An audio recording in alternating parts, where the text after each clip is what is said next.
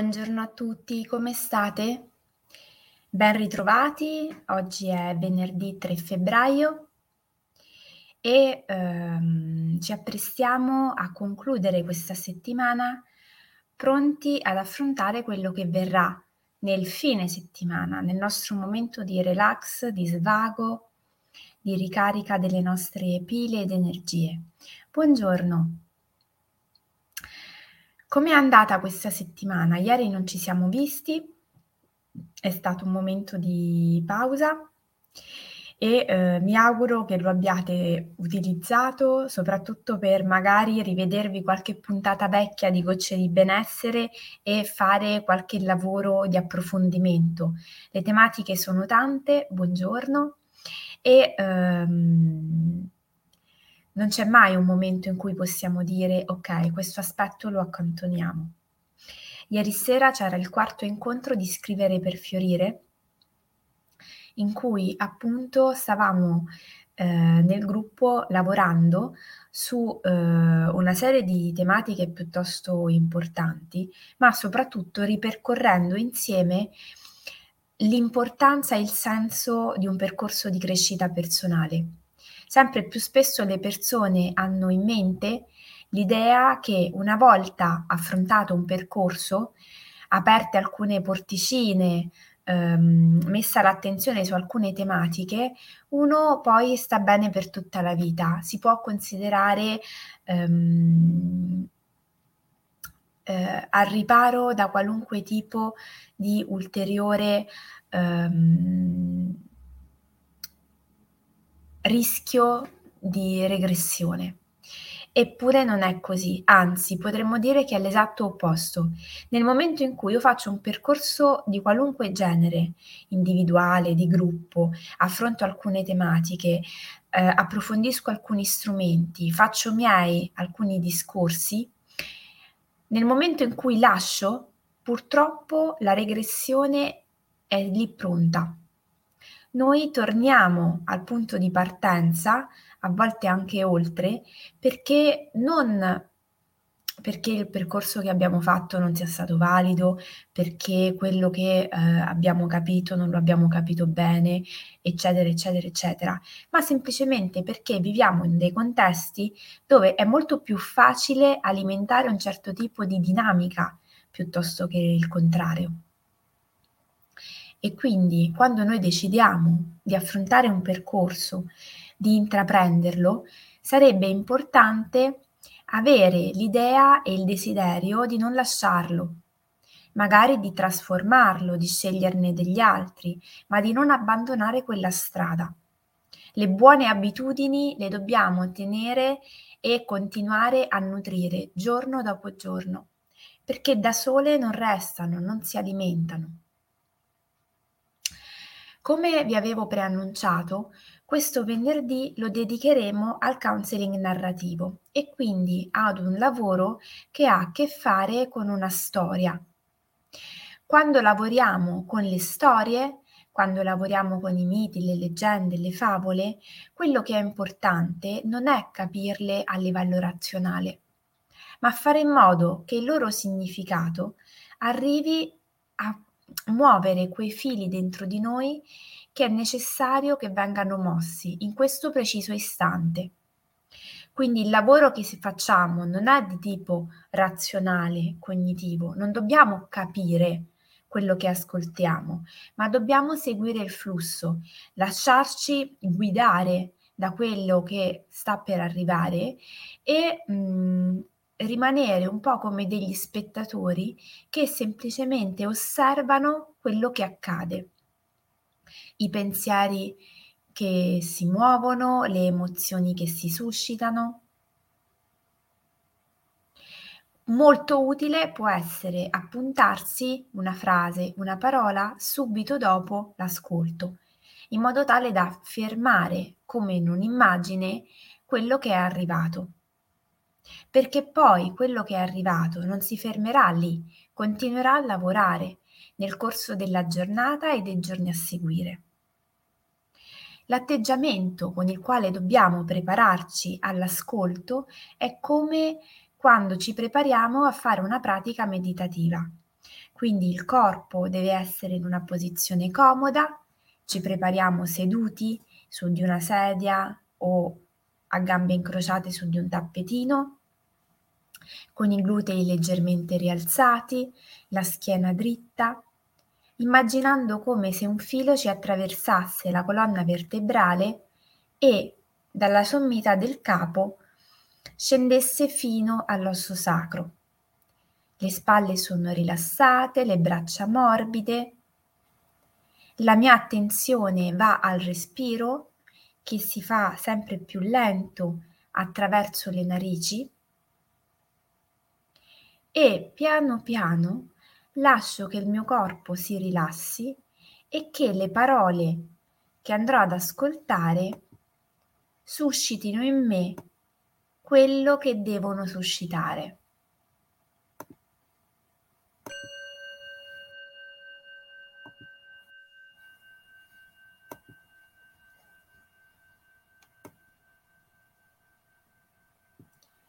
C'era una volta, in un regno non tanto lontano da qui, un re rimasto vedovo prematuramente, che aveva due figli, uno bellissimo e uno brutto, ma talmente brutto che ormai era risaputo che avesse questo aspetto.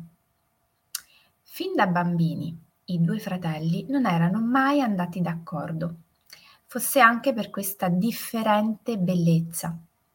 I litigi erano continui e continue erano le discussioni, i contrasti, le tirate di capelli. Così, quando i figli diventarono adulti, il re decise di tenere i due figli separati. Al bellissimo concesse la possibilità di vivere nel suo castello insieme a lui, mentre al figlio brutto donò un palazzo lontano e nel punto più lontano del regno, quasi ai confini, dove in continuazione vi erano incursioni da parte di predatori e banditi. I figli non fecero mai domande, non capirono il padre, ma semplicemente si limitarono ad obbedire. Il figlio bellissimo, con il tempo vivendo a palazzo, iniziò a sentirsi come il migliore, il prediletto del padre, mentre il figlio brutto allontanato e tenuto distante, in un posto per giunta pericoloso, sempre assediato, più volte dovette chiedere aiuto.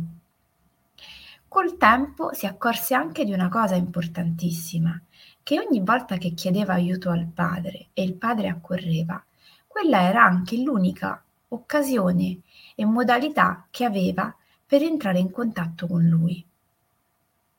Anno dopo anno si accorse così il re che doveva impegnare sempre più risorse per difendere quel figlio tenuto lontano e aveva sempre meno tempo ed energie per stare a palazzo. Un bel giorno così, stanco delle continue richieste, decise di richiamare quel figlio a sé, di riavvicinare i due fratelli e di investire le sue energie per mediare quel conflitto che da anni si era alimentato.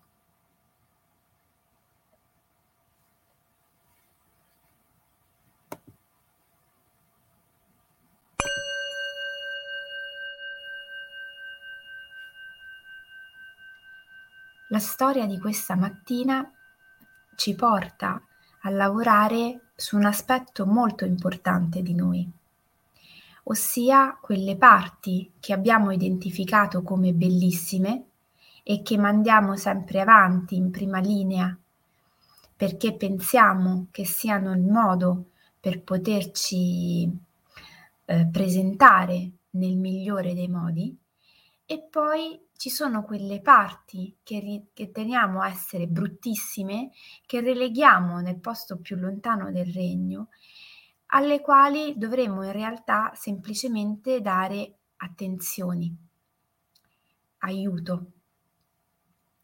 Quante volte noi investiamo tante energie per tenere lontano ciò che non ci piace, ciò che riteniamo essere pericoloso o ci possa danneggiare in qualche modo e non ci accorgiamo di quanto in realtà le nostre risorse sarebbero molto eh, più efficaci se le spendessimo per cercare mediazione e soprattutto per lavorare sull'integrazione, sull'inclusione, sul tenere le nostre parti vicine piuttosto che disunite.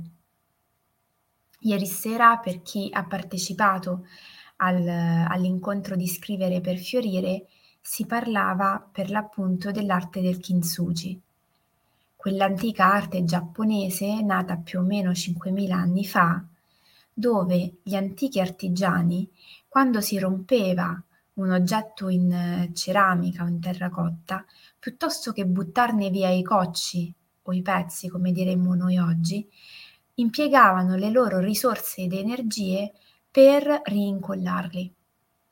Ma la cosa straordinaria sulla quale loro ehm, sono diventati dei grandi maestri era che non rincollavano i pezzi cercando di nascondere la rottura, ma piuttosto utilizzavano una, resa, una resina particolare miscelata ad altri ingredienti come la farina di riso ed altre polveri, in modo tale che i pezzi venissero rincollati e su quella crepa, quel segno di rottura, si potesse poi successivamente anche dipingere con dell'oro.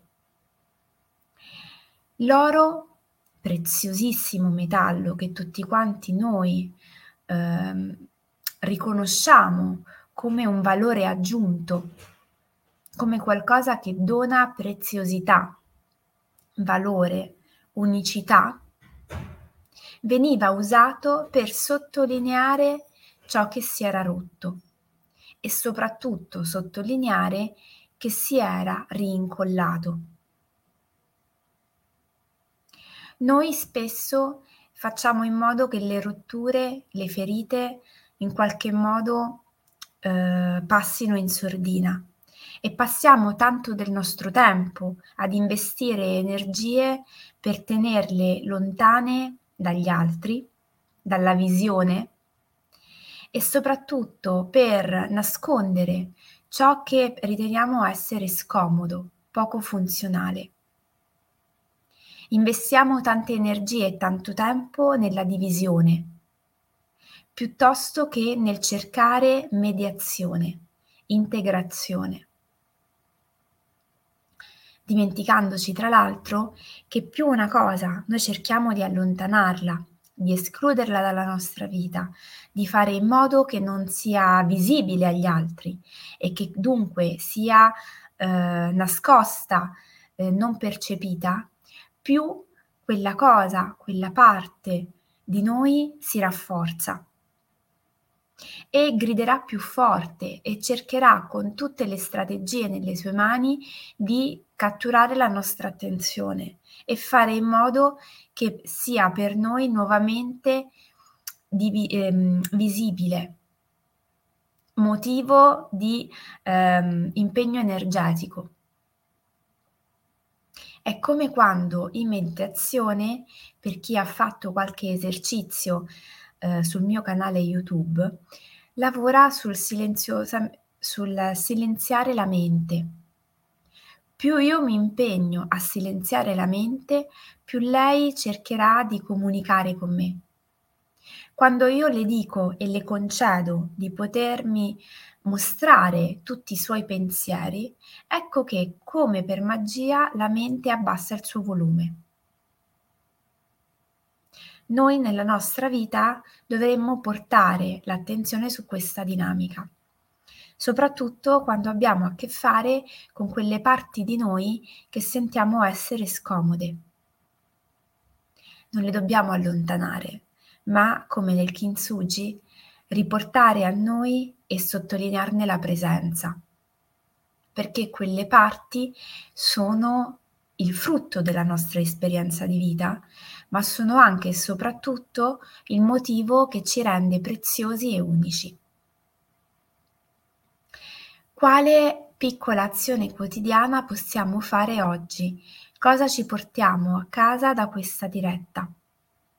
Intanto andiamo a vedere quali sono quelle parti di noi che abbiamo relegato nel regno vicino, ai confini del regno dove arrivano i predatori.